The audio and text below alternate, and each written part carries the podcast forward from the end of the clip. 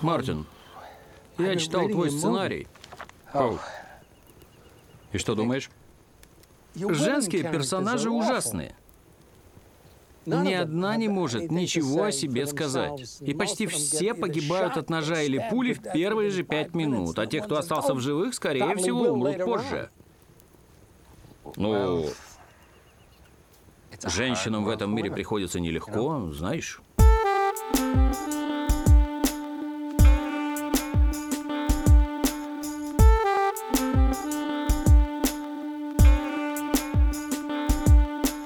Друзья, всем привет, с вами подкаст «Крысиное товарищество», выпуск номер 59. С вами, как обычно, Лёша и Дамир. Привет, привет. А, Дамир, как настроение? К нам пришел ноябрь, он уже хлещет нас по щекам своим дождем. А, как ты чувствуешь это? Что думаешь по этому поводу? Ну, ноябрь наступил две недели назад, или для кого-то уже даже три, но по-настоящему холодно стало вот совсем недавно. Ну, прям холодно. Ну, с, с одной стороны, приятно, когда идет за окном снег, но с другой стороны, я не люблю холод. Ну, я бы отказался бы от снега ради того, чтобы не было холодно. У тебя нет детской радости внутри, когда ты видишь, что ты встаешь с утра и видишь, что за окном все белое? Есть, но она недостаточно сильная, чтобы перебить а, то неприятное чувство, которое я испытываю, когда иду по холодной улице с утра. И заставить себя туда выйти. Да. Не, я правда не люблю холод, поэтому... Нет, снег прикольно, но если было бы всегда тепло, но не было бы снега, мне, наверное, было бы получше. Ты какие-нибудь открытия для себя сделал за прошедшую неделю? Что, я пытался купить себе зимнюю обувь, но так и не смог, потому что я устал. И решил, что мне больше не нужна зимняя обувь. В смысле, ты устал от поисков? Да. А подожди, невозможно найти то, что тебе понравится? Нет белой или красной зимней обуви? Да не, на самом деле я просто обошел типа торговый центр на предмет поиска зимней обуви. Угу и это заняло мне где-то полтора часа. Ты и... во все магазины зашел? Ну, не знаю, я подумал, что, наверное, так будет правильно. Типа посмотреть везде. Угу. Короче, когда я закончил с последним магазином, я понял, что я уже так устал, что я не хочу обувь, мне вообще на все насрать. А тебе было что-то, что ты хотя бы померил? Ну, там что-то было, что я бы мог купить. Но там не было той обуви, которую, знаешь, ты видишь и такой, вот эта обувь мне нужна. Вот 100%. я в том году так купил себе зимние ботинки. Я зашел небольшая рекламная интеграция Орджоникидзе 11 на Ленинском проспекте, отличный дисконтный торговый центр. Uh, я приехал, у меня была одна цель купить uh, себе зимнюю обувь. Я ее купил реально минут за 7. Я просто вошел в первый магазин, рядом с которым я припарковался, это была Пума. Я туда зашел, первые кроссы, которые я увидел, они мне понравились, я их померил и тут же купил. И у- уехал в них. Заняло минут 7. И куртку я в этом году также купил по такому же принципу. Я просто туда пришел, увидел куртку, и я тут же купил за секунду. Ну супер, видишь, мне так не повезло в этом году. Нужно просто успеть, пока не начались холода, это первое, а второе, пока есть скидки. Холода уже начались, если что. А у тебя только летние кидосы, типа? У ну, тебя нет как какой-то демисезонки? Типа осенние. Я не сказал бы, что они летние. И тебе сейчас не холодно? Ну, не то, что холодно, но если долго стоять и не двигаться, то становится холодно. Дамир, ну это урок всем нам. Нельзя стоять на месте в этой жизни, нужно постоянно движение, это жизнь, тепло. А, есть что-нибудь, что ты хочешь пожелать там, сообщить? Чем поделиться? Или да мы и... приступаем к выпуску? Давай приступаем. У меня на этой неделе не так много новостей. Ну, хорошо. А, на этом будем начинать 59-й выпуск. Напоминаем, что стоит подписаться на наши соцсети. У нас есть телеграм-канал, YouTube, Яндекс Музыка, Apple, подкасты. Мы даже вроде как и в Spotify, но на территории РФ сервис подкастов еще недоступен вроде как, так что мы там есть, но вы не можете нас там найти. А, также мы есть в Storytel, можете там нас слушать, и не забывайте подписываться. Самое главное, куда нужно подписаться, это телеграм-канал. А, а на этом будем начинать, поехали.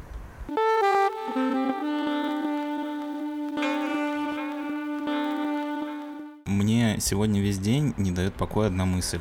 Я не могу вспомнить, а, о чем была сказка про спящую красавицу. Я точно помню, что у нее был день рождения. По-моему, ей было 12 или 14 лет. Мне кажется, 16. Ну или 16.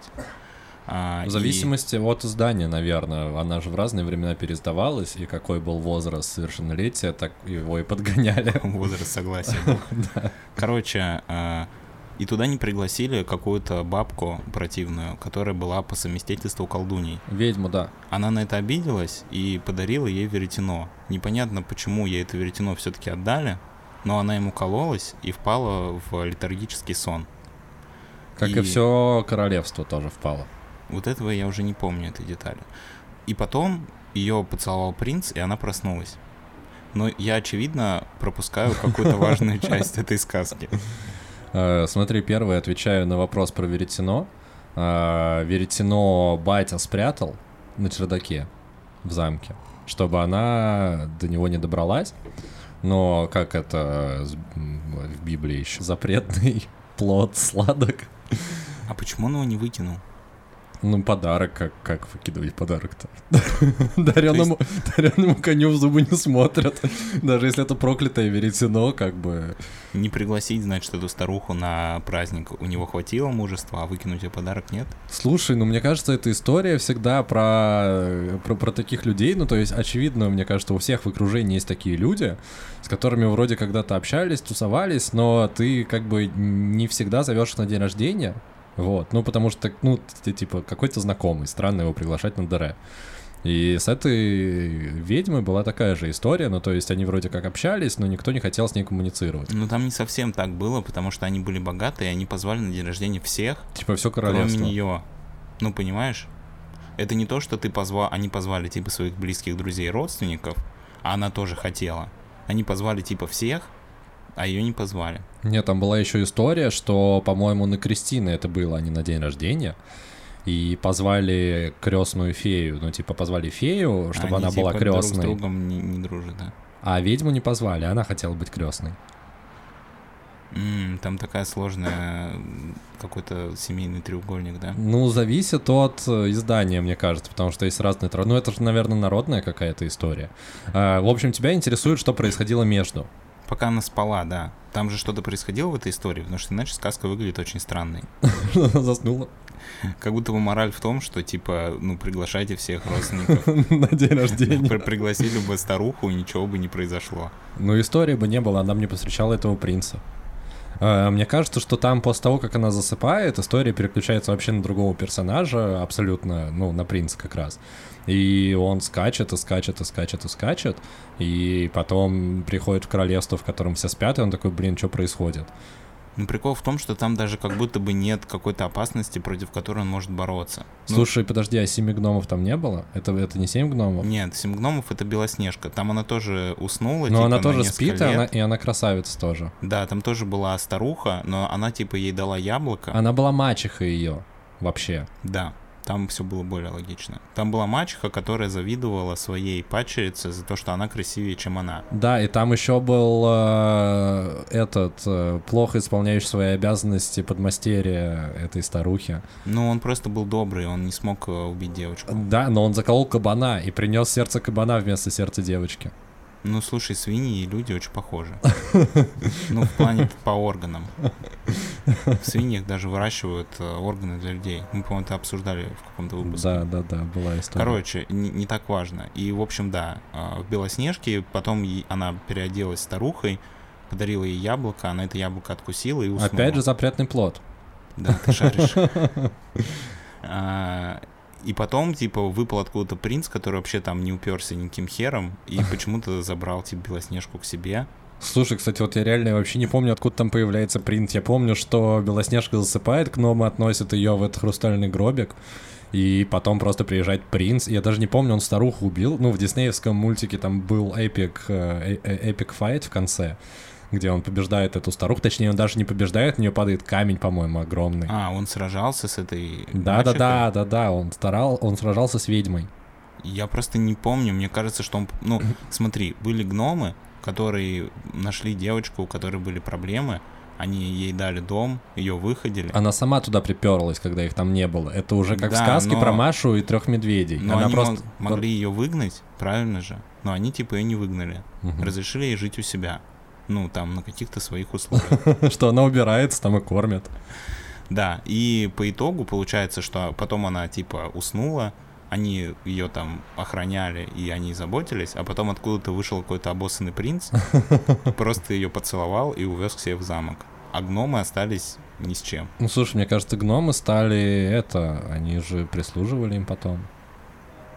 Нет? Нормально, спасибо. Да? Теперь вы мои слуги. По-моему, ну, она... нет, а по-моему, они остались в своем доме и дальше добывали золото. Слушай, откуда там вообще гномы, кстати? И как они жили без... Вообще была история еще э, русская адаптация. Там были не семь гномов, а семь братьев. Просто какие-то какие лесные братья там жили. Я не знаю, я помню, была сказка про 12 месяцев. Не, 12 месяцев это другая история. Это, это из Морозка 12 но, месяцев? Да, но они тоже все были братья.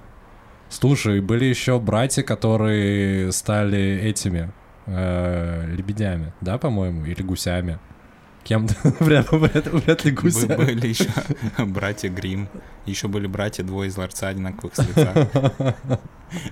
Всех братьев из сказок. Нет, там просто была история, что что-то там тоже кто-то чем-то укололся, и потом эти чуваки... Классическая история. Эти чуваки, они превратились в каких-то лебедей и очень долго летели.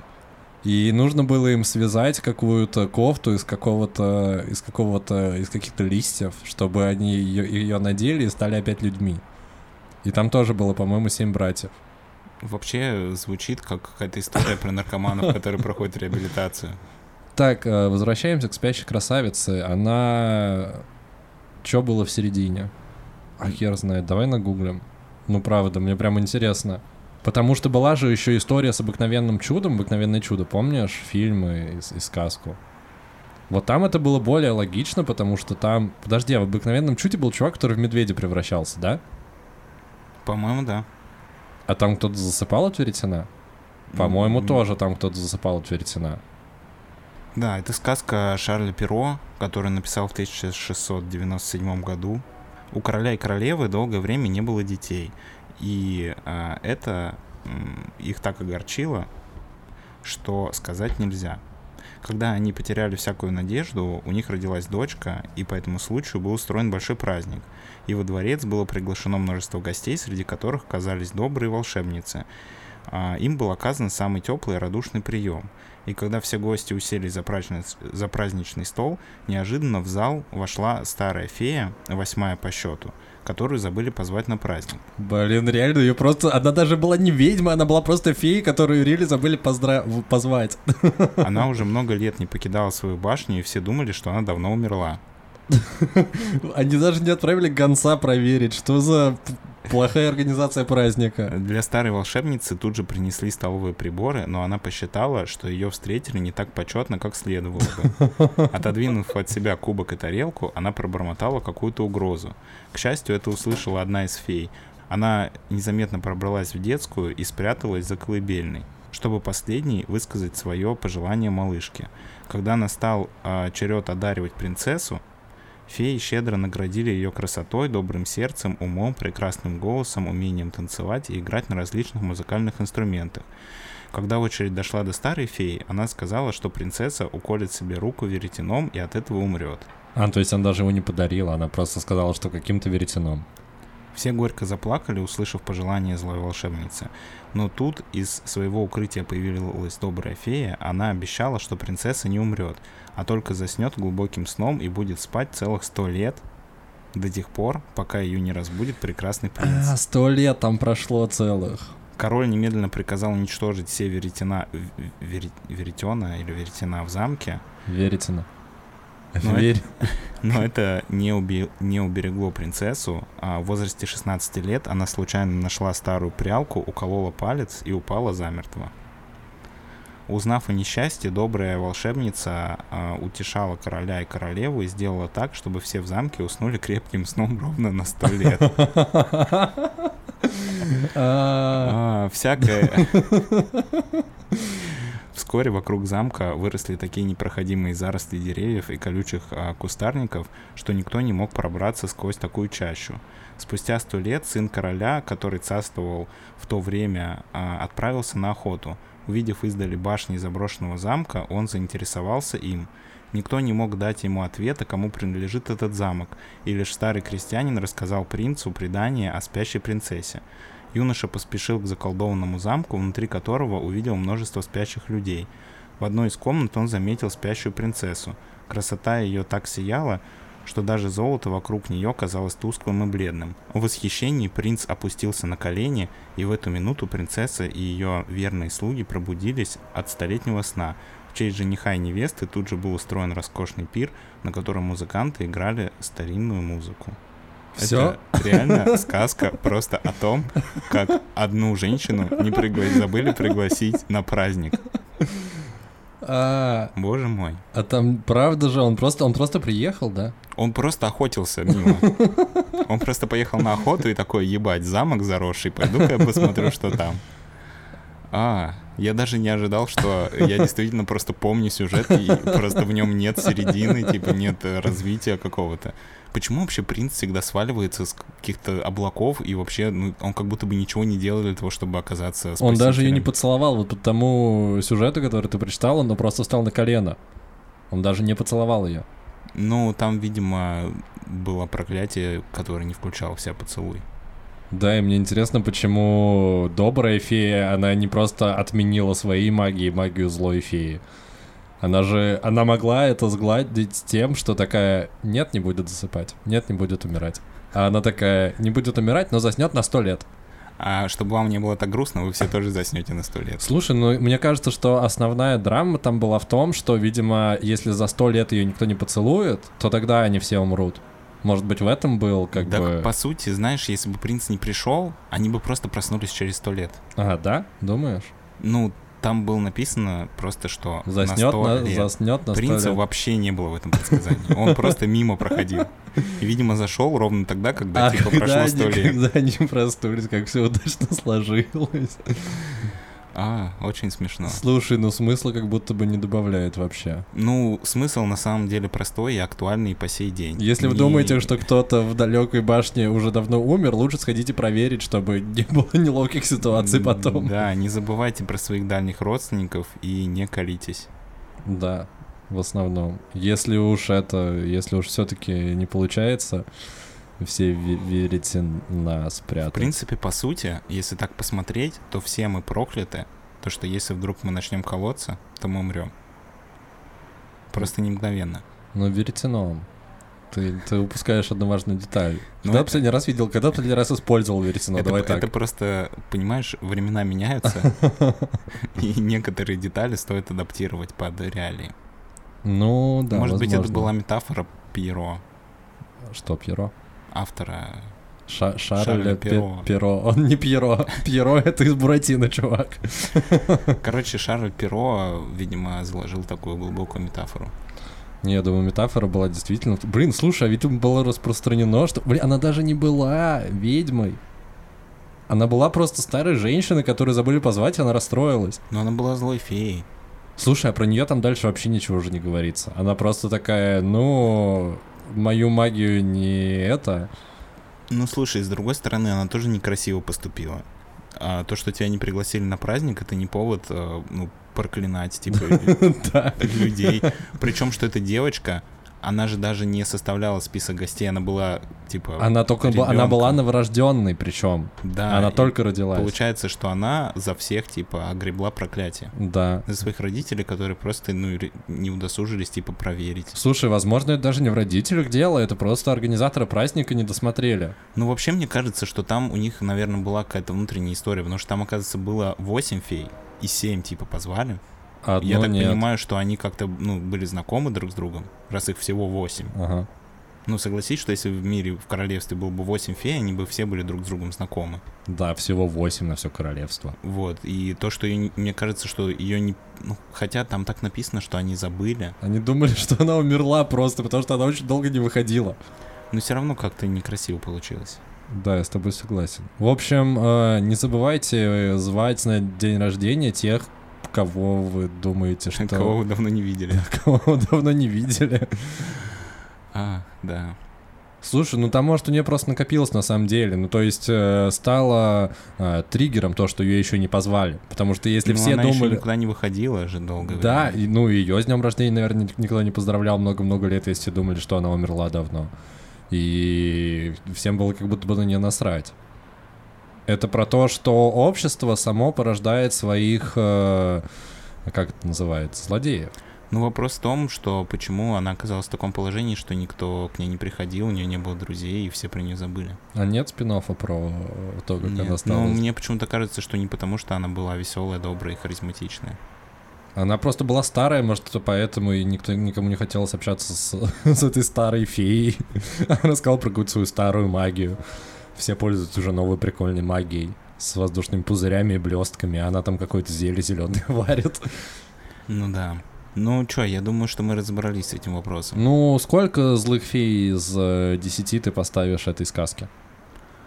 Ну, за то, что она оказалась настолько неожиданной, как я предполагал, я думаю, что это может быть 6 фей из 10.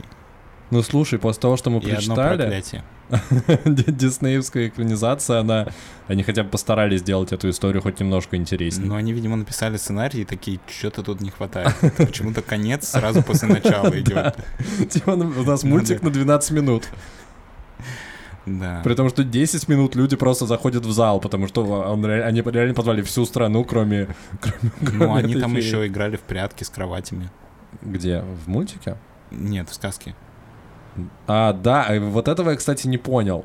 Ну, короче, одна из фей услышала, что злая фея, восьмая, которую не позвали, Что-то задумала. что-то задумала. А и зачем? поэтому она спряталась в спальне, чтобы когда та придет, типа, пожелать а, девочке какое-то пожелание, она могла выскочить и отбить ее проклятие. Слушай, а ты думаешь, что это происходит все, типа, девочка, она лежит маленькая в кроватке своей, и феи по очереди заходят и желают? Ну, У меня я так- была картинка, что это в одном общем зале происходит, чтобы этого все услышания было. Ну, я так понял, что, ну, хотя, блин, А то мало ли, что там Наверное, эти да. феи насоветуют. Зачем нужно было прятаться за ну, ты кроватью? понимаешь, что они сначала советуют, а потом, ну, то есть ты как будто бы не можешь не принять потом это пожелание. Ну, потому что она новорожденная, она не может, у нее нет возможности сказать нет, я не буду ей даже уши заткнуть. Ну да. Ну, короче, очень много вопросов в итоге все равно оказалось, и очень мало ответов. Но а, главный ответ на вопрос, почему все принцессы такие умные, красивые, играют на огромном количестве музыкальных инструментов. Спасибо, блин, семи феям. Сами бы. Ну, типа, это вообще им с детства это дают. Да, все, как бы не- незаслуженный успех. Да, просто потому что она дочка короля. И все. Ну, слушай, тогда были, видимо, такие порядки. Ну да, так было принято. Родился в э, хорошей семье, и тебе все, все двери открыты. Да. В худшем случае просто поспишь сто лет, а потом принц сам придет к тебе. Да. А, я думаю, на этом будем перех- переходить к следующей теме. А, мы сегодня узнали немножко больше. Оказывается, мы думали, что мы не помним эту сказку. Оказалось, что помним.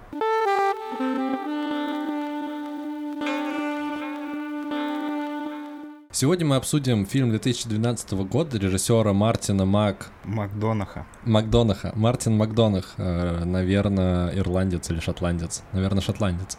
Ирландец, это же даже в фильме несколько раз говорили. Что он ирландец? Да, там ш- шуток 10 было про это.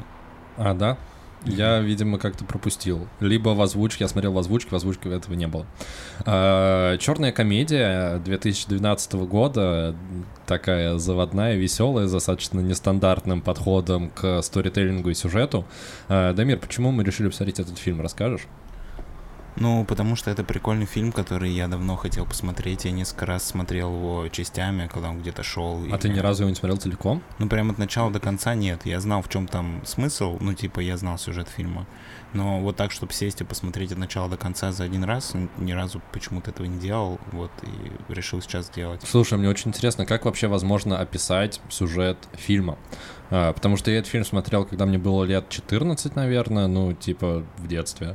И мне его кто-то посоветовал, вот, я посмотрел, и для меня это был тот фильм, а, в котором ты не можешь до конца объяснить, в чем сюжет. Ну, сюжет в том, что писатель из э, Калифорнии Да. пишет сценарий о семи психопатах, и он один из героев этого сюжета, и то, что он пишет в фильме, это в фильме и происходит. Ну да, так получается. Я сказал про необычный подход к сторителлингу. А, Главного героя зовут так же, как и режиссера Мар- Марти. Марти Макдонах. Да. Вот. И э, он пытается придумать сюжет своего фильма, не знаю, дебютного или не дебютного, ну, короче, типа... Но его проблема заключается в том, что он просто постоянно бухает, и не пишет. А, и по ходу истории он все-таки у него есть несколько друзей, которые ему подкидывают идеи для этого сценария. И в какой-то момент мы понимаем, что сценарий, который он пишет и придумывает, разворачивается в истории, которая происходит с ним. Вот, и как будто бы это все, ну, типа, что он просто фиксирует реальность, и это становится сценарием фильма. Ну, то есть такой слом четвертой стены происходит, что прикольно. Ну, скорее он пишет этот сценарий, и после этого происходит то, что происходит в фильме. Мне кажется, ты сказал то же самое, что и я, нет? Ну да, но тут вопрос в том, что первично, то, что происходит в фильме. Что было раньше, сценарий а потом, или фильм? Да, появляется его сценарий. Или сначала появляется что-то в сценарии, а потом это происходит в фильме. В общем, да, э, по жанру фильм это черная комедия, и там, мне кажется, есть все атрибуты черной комедии, и там есть офигительный э, актерский состав. Э, там в главной роли Колин Фаррелл, мне кажется, это третья моя любимая роль Колина Фаррелла. Э, есть «За лично то в Брюге», есть «Джентльмены», и есть вот этот вот фильм. Он там просто прекрасно вписался, и, мне кажется, клево сыграл. Колин Фаррелл, Сэм Роквелл, Кристофер Уокер, а Вуди Харрельсон. Это вот четыре главных героя фильма. Да. И, по сути, они четыре психопата. Дамир, как тебе фильм? Э, как ты от него получил такое же удовольствие, как и... Ну, точнее, твои ожидания сошлись с реальностью? Да, нет, фильм отличный очень уместный юмор, который периодически, ну, ты прям начинаешь смеяться от этих шуток. И сюжет э, выглядит, ну, он выглядит не очень предсказуемо, то есть там бывают твисты, которые тебя могут удивить, и при этом весь фильм выглядит очень органично, несмотря на то, что периодически просто встречаются вставки каких-то параллельных сюжетов. Ну, типа как мини-скетча. Да, но поскольку это все объясняется тем, что мы как бы смотрим фильм, который пишется прямо во время просмотра фильма, это все работает, это все выглядит очень органично. Да, клево, что вот как я его в детстве смотрел, он мне очень понравился, абсолютно такие же э, чувства испытывал сейчас. Единственное, сейчас мне он показался местами немножко затянутым. У тебя не было такого ощущения? Ну вот, типа, ближе ко второй половине уже ты такой, ну, как будто бы чуть-чуть пережали по, по хронометражу. Ну, не знаю, он нарочито же такой, типа, знаешь, а, высмеивает вот эти все... Стереотипы киношные? Да, за счет того, что, ну, он как бы как будто бы происходит прямо сейчас. Иногда кажется, что во время сцены герои придумывают реплики на ходу, потому что им их не написали. Ну и там и... даже есть сцены, где они придумывают реплики на ходу, так что... Ну да, да, и там бывают эти места, где один герой кричит «бросай пистолет», а второй такой «нет, ты бросай», «нет, ты бросай». И так несколько раз, ну, как бы, чтобы создать вот это ощущение, как будто бы это с одной стороны, эти герои, вроде бы герои фильма, которые оказались здесь в реальности в этот момент, uh-huh. но с другой стороны, они как будто бы не существуют, и когда их оставляют, ну, без присмотра автора, они как будто бы не понимают, что дальше делать. Да, но тут еще такая история, что это вроде как должен был быть боевик, ну, в смысле, по задумке режиссера, это должен быть боевик, но потом он уже передумывает, что это не должен быть боевик, и вот актеры, которые как бы должны разыгрывать вот это вот все действие, они сами немножко теряются от того, что по ходу сценария меняются условия водные. Да, единственный герой, который скорее влияет на сюжет, чем сюжет влияет на него, это Билли Бигл, которого играет Сэм Роквелл. Играет, Он... кстати, отлично вообще. Я прям э, от актерской игры я хохотал, и от Кристофера Уокена. Это, наверное, единственный персонаж, который именно сам двигает сюжет. Все остальные персонажи, они как будто бы подчиняются тому, что что придумывает э, Колин Фаррелл. Ну, точнее, Мартин. Марти Макдогахт. А, Дамир, кому бы ты порекомендовал этот фильм и стал бы ты его рекомендовать вообще? Да не, классный фильм. Мне кажется, любой человек может его посмотреть. Это такая интересная, ну, не сказал бы, что очень тяжелая история. Его можно посмотреть на одном дыхании, не особо как бы заморачиваясь. Ну, плюс он идет полтора часа. Не-не, он идет почти два, по-моему. Час 38. С титрами. Час 50. С титрами. Час 50. С титрами. Да. Да. Ну, я просто заметил, что у меня на час 38 закончился. А там еще... А ты видел сцену после титров? Да, конечно. Тогда странно. У меня фильм Ну, там, шел... там идут титры 10 секунд, которые типа титры фильма... Фильма. Потом еще вот эта сцена, а потом титры на самом деле фильма. Короче, давай на этом моменте переходить к части со спойлерами. Я тоже фильм 100% рекомендую, если не смотрели, стоит это сделать. Э, чудесный бухающий Колин Фаррелл и перестрелки, и безумие, и философские беседы в пустыне, вот все, что там есть. Э, как бы welcome. Да, если вы не смотрели фильм и не хотите услышать какой-нибудь сюжетный поворот, то мы напишем в описании тайм-код, который вы можете перемотать, чтобы этого не услышать.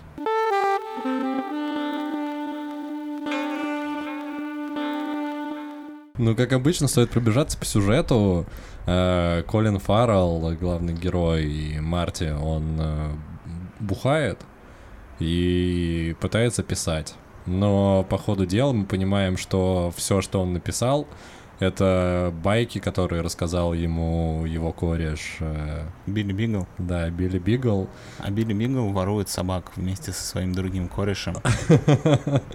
Да, Билли Бикл на самом деле актер, но он тоже такой себе, ну, типа они все живут в Голливуде, и они типа друзья. А, вот, Майк, он э, сценарист, а Билли Бикл, он актер. И они оба стремятся к чему-то великому, клевому, хотят э, что-то создавать, но с переменным успехом. И если Марти, он просто бухает, то Билли Бигл, он нашел себе какие-то, пытается найти средства к существованию путем того, что он ворует собак, э, отвозит их Кристоферу Уокену, и Кристофер Уокен спустя несколько дней возвращает этих собак хозяевам за вознаграждение. Но... Нормально, кстати, вознаграждение. Они берут по 500 долларов По 500 за баксов, собаку. да. Ну, там просто тема, насколько я понял, что они работают в достаточно дорогом районе Лос-Анджелеса. Сюжет начинает крутиться в тот момент, когда Билли крадет собаку не у того человека. Он крадет ее у местного криминального авторитета в исполнении э, Вуди Харрельсона. А Уди Харрельсон — это просто безумный, отбитый чувак, который не любит, и у него нет эмпатии, он любит только своего пса, а его пес — это как шицу? Не шицу, да. Да, шицу — это такая маленькая волосатая фигня, у которой глаза еще выпадают, когда они чихают. Я думал, это у чихуахуа выпадают, нет? У Чихуахуа, наверное, тоже выпадают, но я слышал конкретно про шицу. Этого героя, кстати, живут, зовут Чарли Костелло. Да, у него набит на шее скорпион, и у него есть любимый пистолет, который постоянно клинит. И он вроде как суровый, злостный бандит, который хочет всех убивать, но за весь фильм он, по-моему, так ни разу никого и не убил, просто потому что у него всегда клинит пистолет. Mm.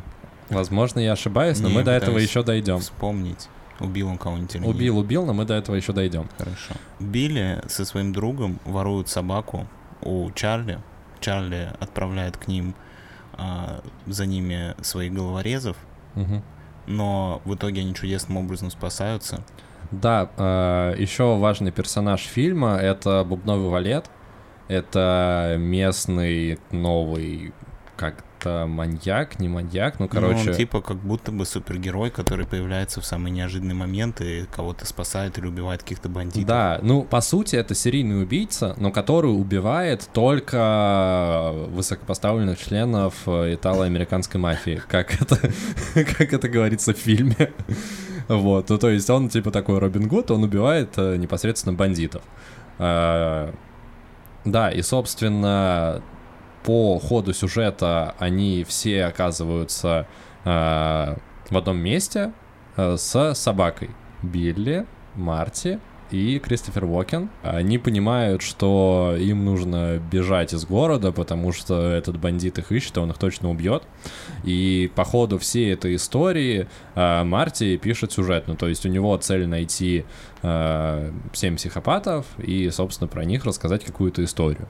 И по ходу фильма, там ближе к середине, ко второй половине, мы понимаем, что э, история, она, по сути, то, то, то, что пишет сейчас э, Марти, э, это то, что происходит в фильме прямо на наших глазах.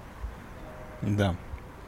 И когда они уже уезжают в пустыню, выясняется, что Билли Бигл это и есть вот этот бубновый валет. Да, потому что там даже была ситуация, когда э, пришли головорезы Вуди Харрельсона э, расправиться с теми, кто похитил его собаку, и там был как раз Кристофер Уокен и Мартин, э, и их спас бубновый валет. Он просто появился из ниоткуда, застрелил этих головорезов и убежал. Вот, и по ходу оказывается, что Билли Бигл — это просто еще одно его хобби. Он Точнее, он настолько любил своего друга Марти, Марти, да, что он хотел создать для его истории персонажа и дать ему вдохновение.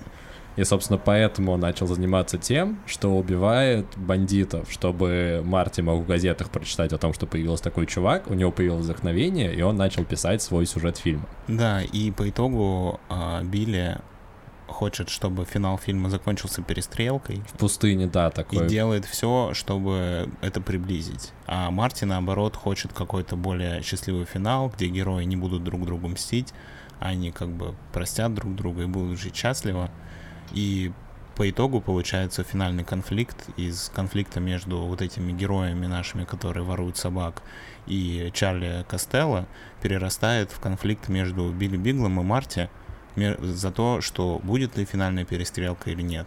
Ну и по итогу мы получаем что-то среднее. Потому что как таковой массовой перестрелки не случается, но в целом и все прощения и хэппи тоже не случается. Ну, по, да, по итогу все персонажи, кроме Марти, погибают. Угу. А Марти дописывает свой сценарий. Ну и я так понимаю, в фильме не сказано, в итоге успешно ли ему удалось продать его или нет, но судя по тому, что мы смотрим этот фильм, видимо, видимо он его продал. Но там есть один важный момент, который мы э, умышленно упустили. А, по ходу того, как разворачивается вот это основное действие, а, Билли Бигл оставляет в газете заметку о том, что если у вас есть, если вы считаете себя психопатом, у вас есть какие-то интересные истории, то приходите по такому-то адресу и рассказывайте это свои истории мне, потому что мы с другом снимаем типа фильм про психопатов. И в середине фильма по этому объявлению приходит э, мужчина с такой очень странного вида, с белым кроликом на руках, Uh, он приходит к Марти и Билли и говорит, что вот я типа психопат, я хочу рассказать свою историю. Uh, и он ее рассказывает, оказывается, что он у него была жена, и у них с женой было хобби, они ездили по всей Америке и убивали серийных убийц. Ну, то есть они выслеживали их или находили в тюрьмах и всячески с ними расправлялись. А, в частности, они, например, убили Зодиака, что меня очень улыбнуло и порадовало, потому что был такой э, серийный убийца в Лос-Анджелесе, которого так и не поймали, Зодиак, и как бы фильм отвечает на вопрос, почему его не поймали, потому что вот эта чудесная семейная пара э, его убила, типа, в конце 70-х. Вот. И после того, как этот мужчина рассказывает свою историю, он говорит, что вот после убийства Зодиака как раз он поругался со своей женой, потому что он захотел уже обычной жизни и перестать убивать серийных убийц. А жена захотела продолжить. И они, собственно, этом разошлись, после чего он вот с конца 70-х ее ни разу не видел. И единственное, о чем он просит э, Марти, как сценариста, он говорит, что вот, да, расскажи мою историю в фильме, но оставь в конце мои контактные данные номер телефона, чтобы она могла меня найти, типа, увидев этот фильм. Э, о чем как бы мы как э, зрители забываем, ну потому что это одна сцена, которая была в середине фильма, достаточно короткая, это супер второстепенный персонаж. И также в ходе всего действия об этом забывает и сам Марти. И, собственно, фильм заканчивается, уже наш герой уходит в закат, он потерял двух своих друзей, но сам остался жив, у него есть э, возможность дописать свой сценарий, э, он красиво уходит в закат, идут титры, и Потом они обрываются, и мы видим Марти, ему поступает звонок вечером. Он берет трубку, и ему звонит вот этот мужчина с белым кроликом и говорит, типа, ты чё, я посмотрел твой фильм, ты не оставил мои контакты. На что Марти такой, о, нет. да, видимо, тут, тут я облажался, и этот мужчина говорит, ну ты понимаешь, что это значит, они сможет меня найти никогда. Он такой, ну да, вот, типа, я, я налажал мой косяк. И этот мужчина такой, ну, я тебя, типа, во вторник приду убивать. И Мартин такой, ну окей, я в целом во вторник э, не занят, приходи. Что расстраивает вот этого мужчину с белым кроликом, и ему не нравится, что ему диктуют условия. На что он отвечает, типа, знаешь, на самом деле я во вторник занят, я к тебе приду в какой-нибудь в другой момент еще, но не скажу когда. И кладет трубку. И на этом, типа, происходит настоящий финал фильма. Мы так до конца и не знаем, остался ли главный герой в живых или же его убили, вот. Но такое небольшое дополнение э, мне очень понравилось. Ну, я про него знал, но помню свои ощущения, когда я смотрел фильм первый раз, это мне прям очень понравилось и с точки зрения подхода к сценарию, и диалога, и такого завершающего штриха, прям супер. Ну, слушай, я думаю, что этот как раз, э, как это называется, которая сцена после титров? Payoff. Да. Что он как будто бы как раз делает то, что хотел сделать Марти в фильме. Он хотел сделать историю, в которой люди вместо того, чтобы мстить друг другу, просто уходят и не мстят. Ну, собственно говоря, этот персонаж, а, вот этот психопат с кроликом. А, ну то есть это закрывает желание Марти как э, режиссера и сценариста ну, да, да. сделать э, историю о прощении все-таки. Он ему сказал, что извини, я забыл, и как бы, если ты хочешь, ты можешь меня убить, а тот ему ответил, что да, знаешь, я не хочу тебя убивать. Ну да. И по сути, как бы он закрыл этой сценой тот финал, который он хотел. Потому что финал, который он хотел изначально, не получился из-за Билли Бигла. Да, потому что Билли Бигл хотел э, красиво умереть в перестрелке в конце, и пусть даже перестрелка была не такая красивая, как он себе запланировал, что там будут и азиаты с огнеметами, и он из арбалета будет стрелять, и умер... умрет на руках у своего лучшего друга э, и собаки. Но в итоге все получилось не так красиво, как мне кажется. И типа при, при, более приближенно к жизни, более по-бытовому, более обычно это все произошло. А, но, тем не менее, каждый из главных героев получил свой финал. Мне, знаешь, еще понравилось, как персонажи фильма местами дописывают какие-то истории, какие-то линии, которые были брошены в начале, и таким образом тоже закрывая к финалу, как было с э, историей, которую дописал Ганс финале, уже когда его убили, он оставил для Мартина э, диктофон, на который он записал, чем история закончилась история с э, вьетконговцем. Да, там была... Которого он почему-то очень воодушевил. Вот. И, ну, это не первый раз в фильме, когда какой-то персонаж вдруг начинает придумывать сюжетную линию, и мы видим, как она идет, и она там заканчивается, или он придумывает какой-то этап. Ну, прикольно, что это настолько все органично сделано, что в итоге такой, казалось бы, рваный сюжет, он в итоге выглядит как одно целое, а не как куски разных типа фильмов. Ну да, самое клевое, как я уже сказал, что есть в этом фильме, это именно подход к сценарию, к тому, как он складывается. Ну и понятно, что э, сама история, она по сути не важна, важны детали и то, как это происходит. Вот, что за что цепляется, как это все собирается в единую картину, это прям клево. Ну а по факту история просто про дружбу, а, потому что мы, как зритель, понимаем, что Марти абсолютно бездарный сценарист, режиссер, писатель, ну, как бы он себя таким представляет в кино. А, но при этом есть Билли Бигл, который в него верит, и он даже в своем дневничке пишет, что это лучший э, сценарист современности, ему просто не хватает, типа, вдохновения и усидчивости. И, типа, если он э, это поборет, я очень хочу, чтобы он снял, типа, фильм мечты, и он по факту его и снимает. Ну, по сути, получается же, что э, главный герой фильма, он как бы вдохновляет с автора на то, чтобы написать этот фильм. Да. А ты считаешь, что главный герой это все-таки Билли? Нет, главный герой. Э, ну смотри, главный герой фильма «Семь психопатов», который мы с тобой смотрели, это, конечно, Мартин. Но главный герой сценария, который пишет Мартин, мне кажется, что это Билли Бикл. Ну, И получается, валет. Да, что он как автор, для него главный герой это Билли. И получается, что Билли вдохновляет его, автора этого фильма, на то, чтобы он его написал. Да. А, в общем, сложно, я думаю, передать то, как на самом деле это все происходит. Ну, звучит сложно, но на самом деле в фильме, э, что тоже удивительно, в какой-то момент все становится четко и понятно. Потому что мы долго рассказывали сюжет, и, наверное, со стороны это звучит как что-то вообще непонятное, набор каких-то историй, но когда ты смотришь фильм, ты в какой-то момент абсолютно четко понимаешь, что за линия, э, куда идет и что происходит. Угу. Что, ну, в фильмах не всегда бывает. Иногда бывает даже продуманный сюжет, но по каким-то причинам ты к середине уже теряешь какие-то нити, не очень понимаешь, что происходит и почему, как, например, было в фильме «Довод», который мы обсуждали в нашем первом выпуске. В первом? Прям в первом?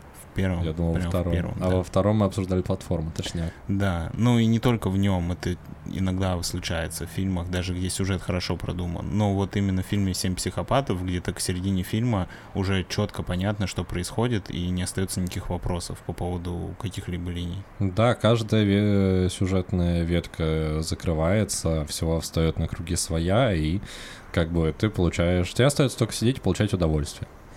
Ты хочешь что-нибудь еще добавить про фильм? Нет, мне кажется, я просто его посоветую, и если не смотрели, то обязательно посмотрите. Блин, знаешь, даже как-то немножко обидно то, что когда смотришь хороший фильм, как будто бы даже нечего добавить. Ты просто расскажешь, что там было, и такой, ну, посмотрите, крутой фильм. Ну, слушай, тут просто фильм такой, в котором сложно зацепиться за какую-то, ну, типа, большую идею или мысль, которая там была, ну, потому что я не, не могу сказать, что там этого нет, но, типа, его приятнее просто самому посмотреть, посмеяться и получить удовольствие. Ну, то есть там нет каких-то подтекстов по смыслу, подсмыслов, либо просто брать его досконально разбирать по каждому эпизоду, как произведение — вот, но а так, чтобы зацепиться о том, рассуждать, типа, правильно ли то, что Билли решает э, убивать людей только чтобы дать своему другу вдохновение, мне кажется, ну, типа, это просто глупо будет. Ну да, при этом это все выглядит как бы, как будто бы это все-таки вымышленный персонаж. Да, но в любом случае это какая-то гипербола, карикатура и так далее.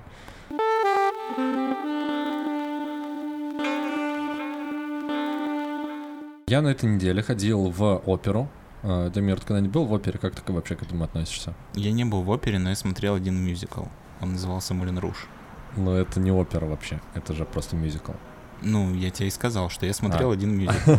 А мюзикл ты вообще любишь? Нет, видимо, не очень. А, я смотрел два мюзикла, еще я смотрел «Ла Ла Ленд». «Ла Ла Ленд», да, он же взял Оскар, по-моему. Да.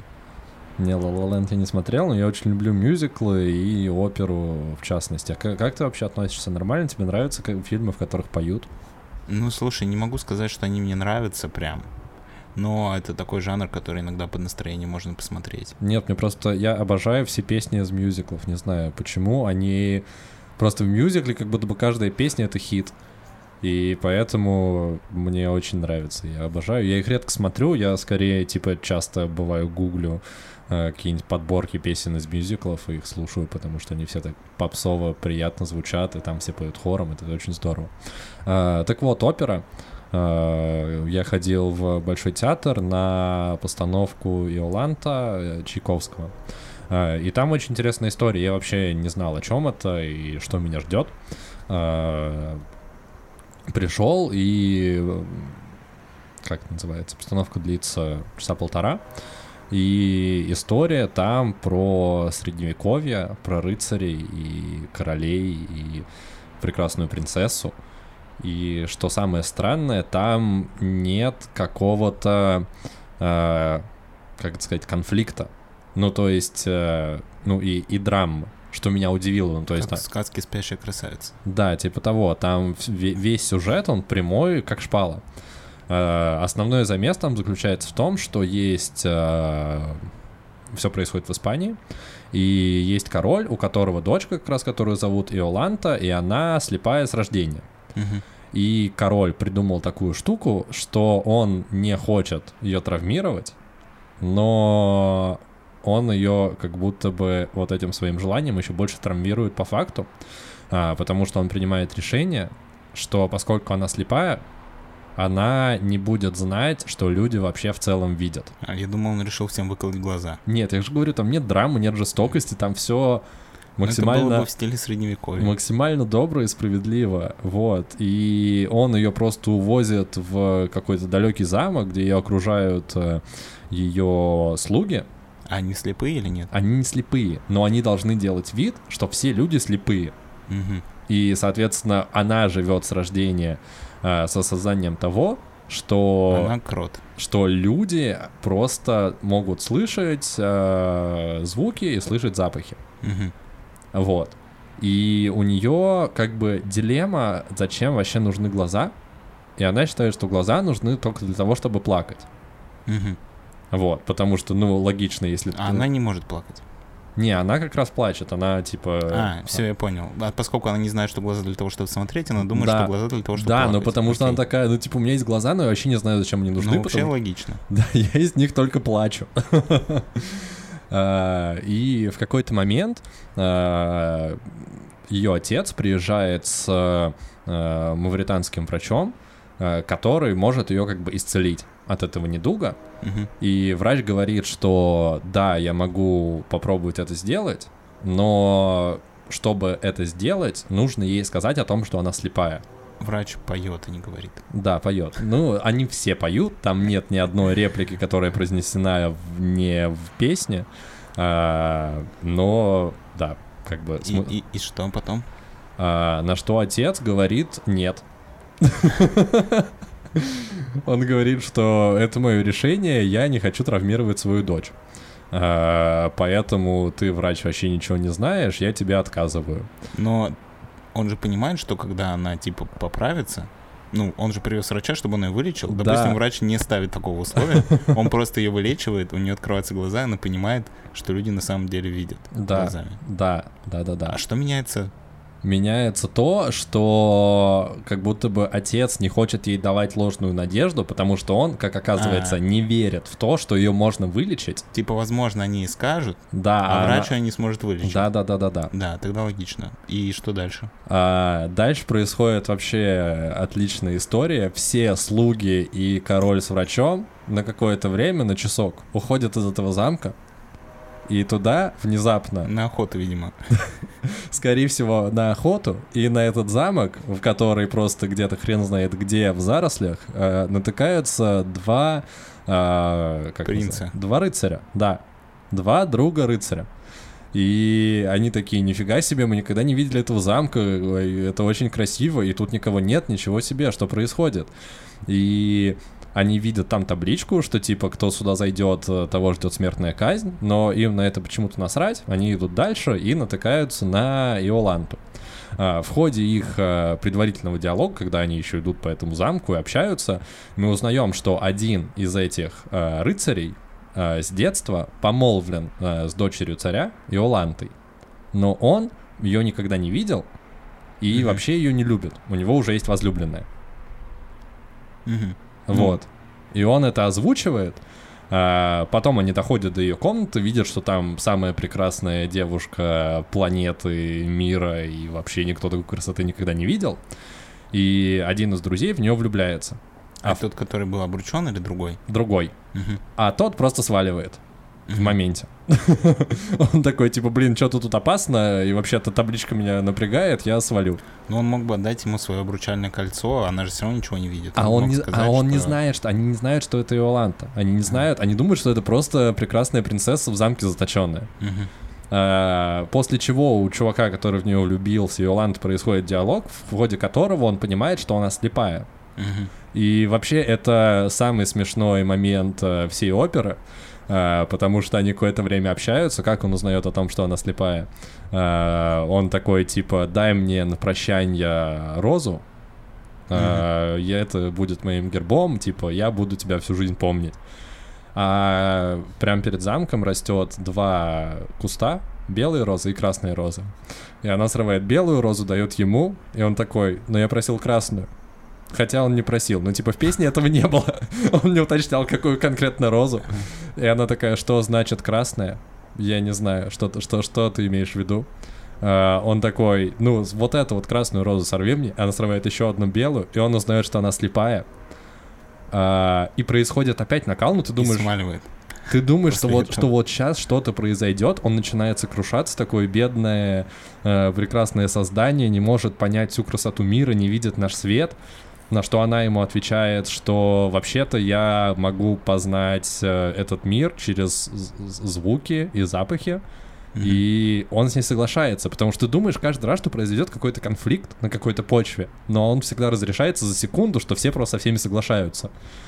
А, И что ты думаешь в моменте, когда он уже, когда они уже поняли, что любят друг друга и будут всю жизнь вместе, а, возвращается король, доктор и вся свита. Мгм. А, На что король говорит, что а, вы нарушили мой приказ, вы пришли сюда, рассказали ей, что она слепая, и вообще все очень плохо, я тебя казню. А, ну, типа, потому что вот так вот. Ну, да. Потому что... В стиле этого короля. Потому что там была табличка, как бы, я поставил не просто так. Предупредил всех Да, я слов на ветер не бросаю, а, но тут вмешивается врач, а, который говорит, что чуваки, вообще-то она уже знает о том, что она слепая, я могу попробовать ее вылечить, но у него появляется внезапно еще одно условие, чтобы ее вылечить. Он говорит, чтобы она увидела свет, ей нужно, чтобы она захотела себе вернуть зрение. Вот. Отец такой, типа, блин, мы так не договаривались. Как будто бы достаточно было просто сказать ей, что, что она слепая, чтобы она э, увидела это все.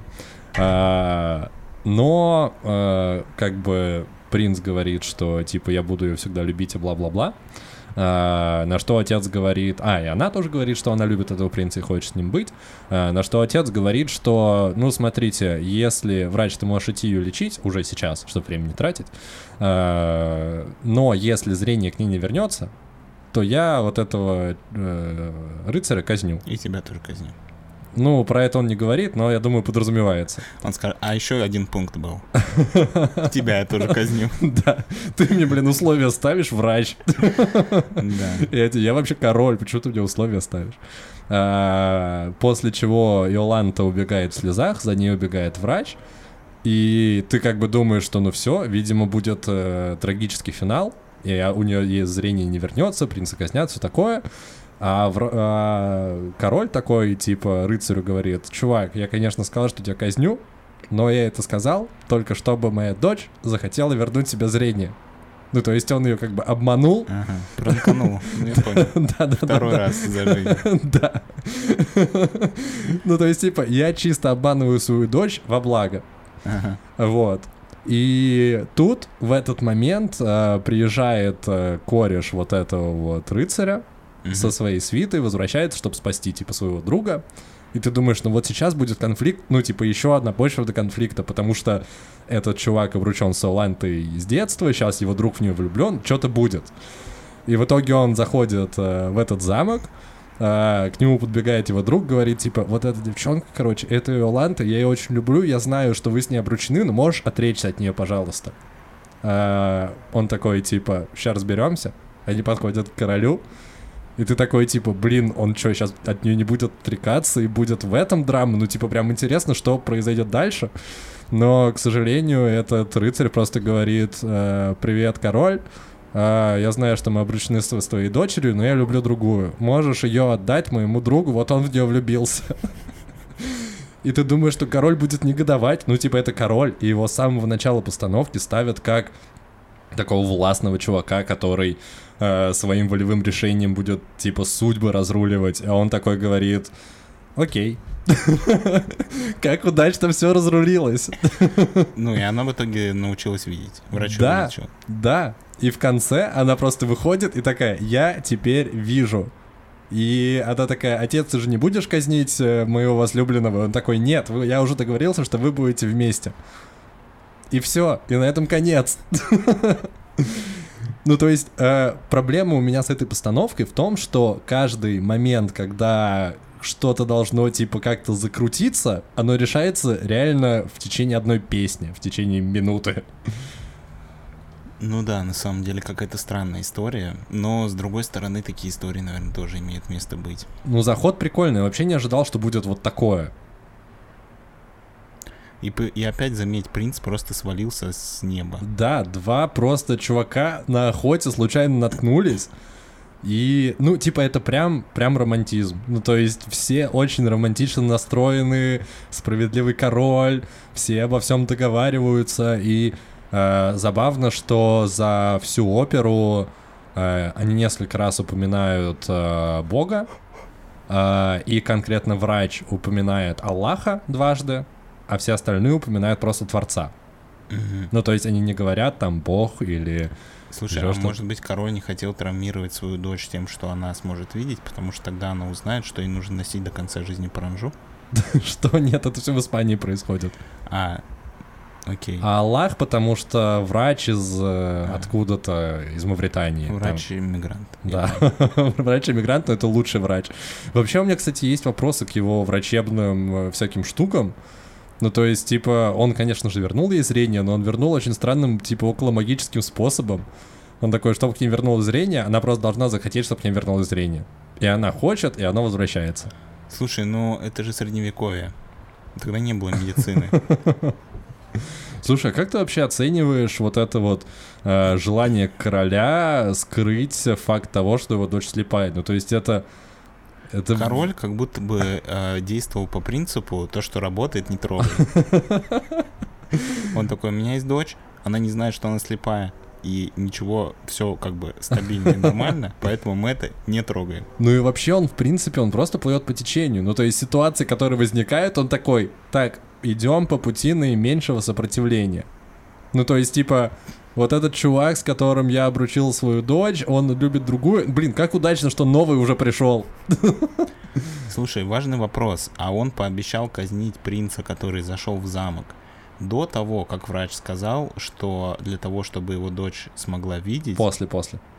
После. Ну, он сначала сказал, что, типа, я вообще-то тебя планировал казнить, на что дочь сказала, типа, нет, не казни его, пожалуйста, и убежала. И потом врач говорит такой, типа, чтобы ей вернулось зрение, типа, нужно обязательно, чтобы она захотела видеть. Ну, по сути, король на самом деле глобально ничего плохого не сделал. Девочка жила сколько-то там лет с концепцией того, что зрение не существует. Что глаза нужны только для того, чтобы плакать. Да, а Мне просто очень понравился этот образ. Она встретила, типа, принца и захотела, типа, прозреть, прозрела и... И конец. Да, ее отец даже не стал вставлять ей палки в колеса. Да, просто все решилось само собой. И я подумал, что в очень маленьком количестве сюжетов э, в современности такие штуки происходят. Ну, то есть, когда реально, ну, типа, тут у меня э, порвался шаблон, потому что тут как будто бы, типа, вне шаблонов это. Ну, то есть, это просто прямая история. И ну, это было сути, прикольно. Понимаешь, король, он создал вообще этот сюжет. Потому что если бы он сказал своей дочери о том, что люди могут видеть, она бы захотела видеть и смогла бы видеть. Да, и, на и этом вообще бы, бы закончилась. Вообще бы ничего не произошло. Ну да. Ну тут еще любовь, наверное, важна. Там еще смешной э, микромоментик происходит, когда у нее возвращается зрение, э, и она выходит первый раз и видит всех людей, и она такая типа, а вы кто вообще? Вот, и ей король говорит, я твой отец, а поскольку она всех людей идентифицировала только по голосу всю свою жизнь, она такая типа, нет, ты не мой отец, ты какое-то существо, у которого голос моего отца. Вот, но потом это тоже все очень быстро решается, и даже вот в этом моменте ты ждешь, что сейчас что-то пойдет не так. Но оно идет так. Оно просто типа, ну вот, все, она просто приняла то, что у людей есть еще визуальная какая-то часть помимо голоса. Ну да, я думаю, что какое-то время ей понадобилось на адаптацию, но в принципе это скорее плюс, чем минус. Да, и в конце они все поют про то, что важно видеть цвет. Знаешь, еще какая проблема, наверное, была бы у этого принца? Он бы такой, слушай, а ты смотрел вот этот фильм? А она такая, нет. Такой, а знаешь, как было вот в этом сериале? Она такая, я не смотрел ни одного сериала. Проблемы коммуникации, блин, с людьми, которые прозрели. Она такая, я тебе отправил сторис в Инстаграм. Она такая, что такое Инстаграм? Да, она только слушала пение птиц и запах цветов. Она умела играть на музыкальном инструменте каком-нибудь? Кстати, нет. У нее там стояло очень много. Вся ее комната состояла из пюпитров и стульев, об которые она постоянно спотыкалась всю первую половину спектакля. А, это ее так пытались научить ходить? Я не знаю. Без глаз? Это было какое-то, не знаю, визуальное решение от режиссера. Было бы смешно, если в конце оказалось, что король просто завязал ей глаза и забыл развязать такой твист, да, что он просто, что вот так вот. Да, и врач такой, ну, у нее же повязка на глазах, очевидно, что она ничего не видит. Ну, по сути, да, так оно и было. И король такой, ну, если он захочет, она может ее снять. Она могла сделать все это время. Это был просто тест на IQ. Да, действительно, принц появляется просто из ниоткуда. Причем целых два принца. Ну, я не знаю, может, в жизни тоже так, знаешь, типа принцы появляются из ниоткуда. Да, и всех спасают. Я просто никогда не встречал принца, поэтому я не знаю. Я только в кино видел. Так же, как и принцесса. Че, на этом тогда мы будем прощаться? Наверное. Я не знаю вообще, последняя тема у нас войдет или нет. Ну, я думаю, что в любом случае можно пожелать нашим слушателям, чтобы они встретили своего принца или принцессу. Ну да, да, да, да, да, да, это важно. И еще приятнее, когда это появляется действительно из ниоткуда. Когда ты не ждешь, это еще приятней. Mm. Мне кажется, все-таки, что приятнее, когда ты своим трудом чего-то добиваешься, чем когда тебе просто на голову падает счастье. Ну, слушай, это как с э, типа седьмым наггетсом. В... когда ты заказываешь себе 6 наггетсов, ты открываешь коробку, а там их 7. И ты думаешь, что этот день особенный. Ну, вот так же с принцем.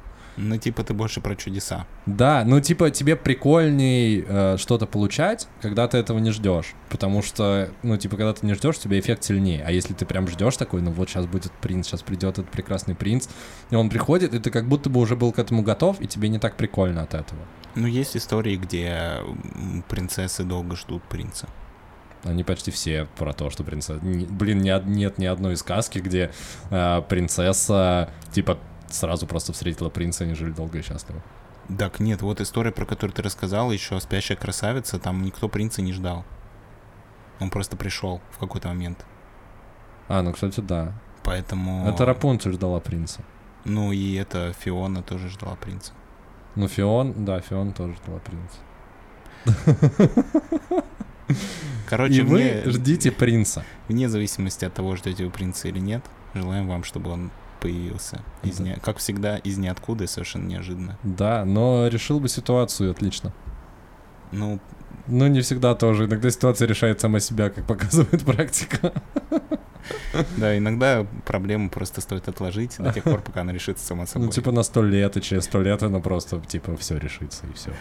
Ну, скорее всего, все проблемы в вашей жизни просто решат, решатся через сто лет сами собой.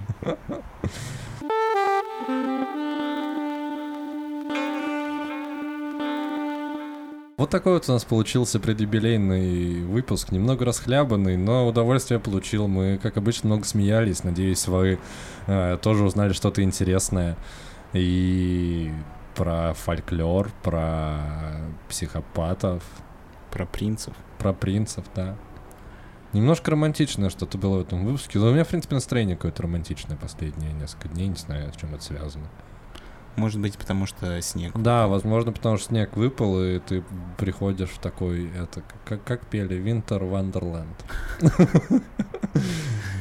Да, а вы не забывайте подписываться на наш телеграм-канал, находить нас на всех площадках, слушать нас там, где вам удобно, ставить лайки и писать отзывы.